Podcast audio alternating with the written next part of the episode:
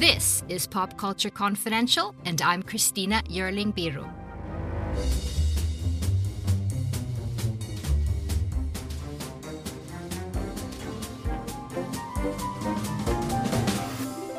Hey everyone, welcome to the show, and thank you so much for joining me for this conversation with Amy Ziering, co director of the much discussed, praised, and criticized documentary series Allen v. Farrow.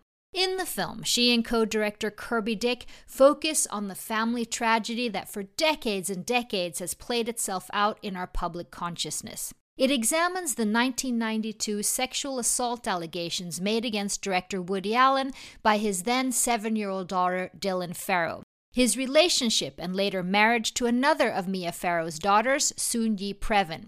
The trauma in the family, how it was dealt with in the criminal justice system, in the media narrative, and much more. Award winning filmmakers Amy Ziering and Kirby Dick are known for films exposing sexual abuse in institutions like the military in their film The Invisible War from 2012, and in the music industry with the film On the Record from 2020. On Allen v. Farrow, they also worked with Amy Herdy, an investigative reporter who spent three years tracking down court documents, police reports, witnesses, and experts. But the center of the documentary is Dylan Farrow's story. Her voice is the heart of the series. Allen v. Farrow includes the much discussed home videos of seven year old Dylan Farrow recounting her abuse allegedly by Allen. And it's harrowing to watch. The films were seen in court, but never in the public. And for years, Allen has characterized Dylan Farrow's recounting as a lie Mia Farrow coached their daughter to tell. The series also includes interviews with Dylan's brother, award winning journalist Ronan Farrow, several other of her siblings, family friends, babysitters, experts, and more. Neither Woody Allen, Soon-Yi Previn, or Mia Farrow's son Moses Farrow, who's spoken out in support of his father, participated in the documentary. The documentary points out that they did not respond to interview requests, but the series does include audio excerpts from Mr. Allen's recent memoir, Apropos of Nothing. I was very happy for the opportunity to have a brief conversation with director Amy Ziering. We talked about some of the big ethical questions that the filmmakers faced making this movie. How Dylan Farrow speaking out may help many others suffering in silence, and Ziering's response to those critical of the documentary. But first, take a listen to this from Allen v. Farrow. This is the story of two of the biggest stars in the world. The father is Woody Allen, writer, director, actor. The mother is Mia Farrow, his co star and mother of his three children. Say hi. Hi. My family was really close. It was an amazing childhood. But no matter what you think you know, it's just the tip of the iceberg. Woody Allen is one of the most prominent American directors. He was such a cultural figure. Woody Allen, Mia Farrow, that's the ideal power couple. Woody gave her everything she could possibly want. I was over the moon happy. But that's the great regret of my life. I wish I'd never met him. Mia reportedly has a video of their daughter Dylan explaining how Allen molested her. Could you give us a comment, Woody? Allen denies child abuse, but freely admits he's in love with another of Farrow's daughters, 21 year old Soon-Yi. There was a stack of Polaroid pictures. All of them were of my own child. I remember struggling to breathe. I thought to myself, there has to be another side to the story. Farrow is accused of seeking revenge for Allen's affair with Soon-Yi. She was terribly upset. The report says Farrow may have coached the child to tell the story. Where did he touch you? You brought charges against me as an unfit mother. And I'm going to make him stick. This is a case unlike anything the state of Connecticut had confronted. All of the notes were destroyed. For the first time as an adult, I read the court documents. My reaction was, well, holy shit. Everybody wanted to know how this was going to end. Ready? There's so much misinformation. It doesn't matter what's true. What matters is what's believed.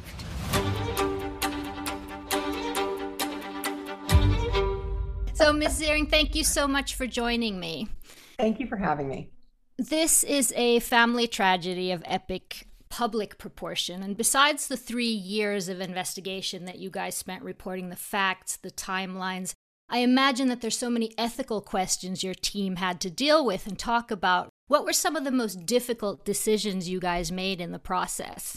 That's an interesting question. Yeah, obviously the tape. I don't know for those that haven't seen it, we do show discrete portions of the tape that was what Dylan actually told her mother. The tape that Mia Farrow shot when Dylan told her for the first time about what had happened to her. And what's it's a harrowing tape to watch and it was very difficult for us to decide whether to include it or not. Is this too much for people to take or is it actually important and instructive? And we landed on the latter because we thought that a lot of, you know, incest is an issue that no one talks about. No one knows how to talk about, it. at least in American culture. It's kind of the third rail. We've done a lot of films in sexual assault and sexual abuse arena. And every time we would show a film, people in, would come up to me and say, please do something about what goes on in the home. No one will talk about it. And victims can't speak out and they're so ashamed. So we just thought, you know, what's a way for people to actually finally connect empathically with this issue and and Dylan herself gave us the tape and said, you know, if I trust you and if it will help other people, you can show it. So we ended up saying, okay, we'll we'll actually let it play. But that was a mm-hmm. that was probably the most hard decision, the most I difficult decision. And this story has, of course, also been in our collective public domain since the early 90s. I mean, these people are part of our lives with their movies and arts even longer than that. How did your view of Woody Allen change before you started the project and investigation and after? My personal view? Yeah, yeah. Well, I mean, we we came in knowing absolutely nothing about the case except what we had heard over the three decades for 30 years. And I always thought, oh, I kind of knew the story. And as we investigated, I realized that no, I only knew one side of the story that one person had been putting out over and over and over again through different media and through different venues, you know. That's what really shocked me. So my whole opinion, not just of Woody Allen, but of the, the whole case itself and what happened, started to unravel and unfold as we started doing this investigation and finding eyewitnesses and police reports that no one had seen and court documents and testimony. And then we started going, oh, you know what? Everyone thinks, as you said, this is a story we all know, but we really we really don't know it at all. Coming up on 5 Minute News, I'm Anthony Davis. You might think it's partisan because maybe it's critical of one side or the other, but it's not. It's just the truth. And I think that's also something that's kind of unusual for Americans listening to the radio or to podcasts because the news landscape in the States has been so partisan for so many decades. So, Five Minute News is verified, truthful, independent, unbiased, and essential world news daily. Um, I thought that the telephone calls between them were really jarring. I mean, it gives the impression that there is a Woody Allen persona and then there's Woody Allen. You know, we know the persona. Well, it's so interesting, and we talk about that in the series, is that part of the reason why it was so hard for us to see any other narrative than what was being put forward was because the persona in his films is so you think it's him. You know, he he he acts, directs, and writes his own parts for the first half of his career, which was substantial. And he's so he kind of seems to play himself. You know, he's charming, he's bumbling, he's hapless, he's neurotic, he's funny you just fall in love with that person. So it was really startling, as you say, to hear him talking in, in an audio tape. He didn't at times know always that it was being recorded, we imagine or think. Mm-hmm. Um, and it's not that kind of person at all. Yeah, that was yeah. amazing for us to hear. And we were so grateful to have that access to those tapes. So Dylan Farrow has said this. I'm, I'm going to quote so it's correctly. What I don't understand is how is this crazy story of me being brainwashed and coached more believable than what I'm saying about being sexually assaulted by my father? Now, making this um, documentary, do you have an answer to her question? Yeah, because people don't want to believe this of fathers. People incest. We have at least in America and in the American court system, we've protected men over women, over mothers and children for decades. Um, and in our culture, at least, this is a crime that's not talked about. So it's the one people really want to look away from, can't believe it can happen, don't know a lot about it. I mean, always think that always think that a person who's upstanding or presents well in a public way can't possibly doing this kind of thing in private. And all of our research has shown that's just not true. So yeah well also what's interesting about that because we did talk to experts is it's very hard to coach a child first of all very hard very hard. They don't stay on message they're very young they don't really understand. If on the rare case you're able to coach them they don't stick with it when they're older when they're older it you can't they don't stay brainwashed. You know what i mean? If you coach them about a certain incident by the time they grow up they're going to be truth tellers. They're not going to stay with the story and it won't stick in the same way. So that was also interesting to me. That was the second thing. And so the third thing i'll say to listeners is what did dylan have to gain? Wouldn't you if this didn't happen at a certain point go i'd rather be with the amazing dad who's beloved, who does great films, than the crazy vindictive mother?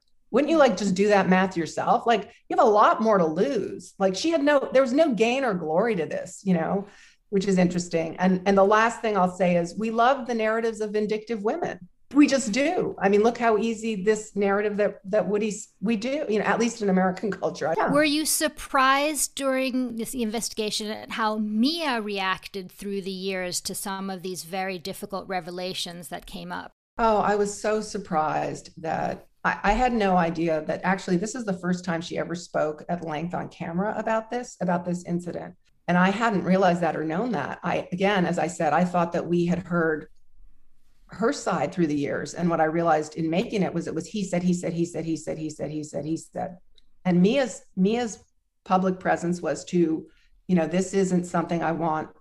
I've got to protect my children. The best thing is not to have an ugly public narrative played out. So I'm just going to retreat. So so that's more what, you know, the tack she took and was decided it was safer not to speak or, after or more, she wrote the book. Right. After she wrote the book. A couple days ago, there was an article in The Guardian criticizing the documentary about omissions in the story, and it's a PR job for the family. What are your thoughts on, on this article? I, you know, I've got better things to do than, than I'm not a PR person. I'm a documentary filmmaker. Um, so I've got better things to do with my time than make up stories.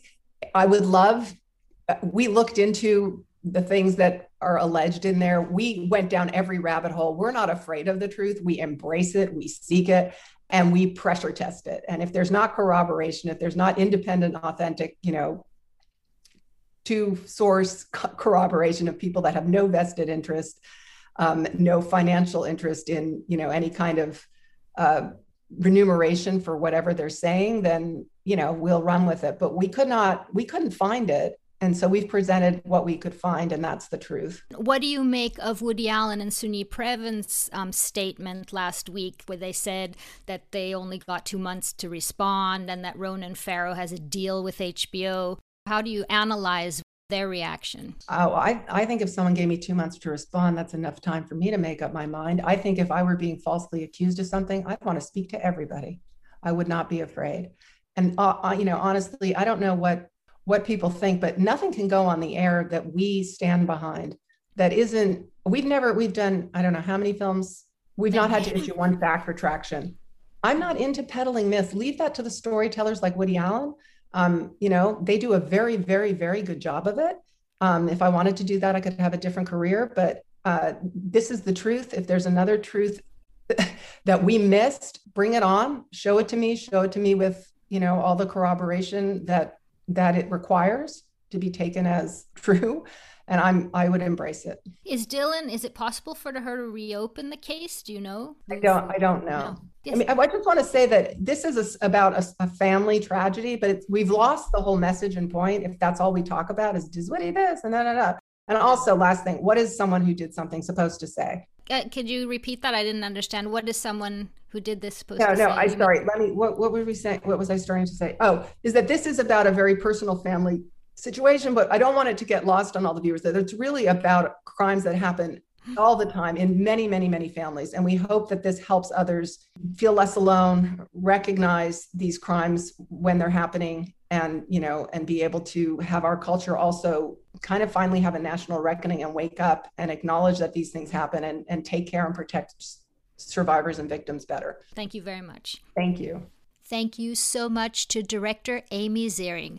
Allen v. Farrow is streaming now on HBO and HBO Max. And thank you so much for listening. Please subscribe to Pop Culture Confidential wherever you get your podcasts. Thank you and see you next time. I'm Bruce Martin, host of Pit Pass Indy. Each week, I go behind the scenes of the NTT IndyCar Series and introduce our listeners to the biggest stars of IndyCar, which features the Indianapolis 500 as its cornerstone event.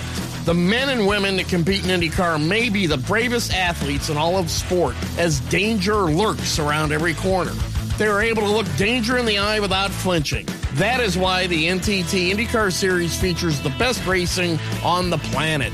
Join me every week as we talk to the stars of IndyCar, including the legends of the Indianapolis 500 on Pit Pass Indy from Evergreen Podcast.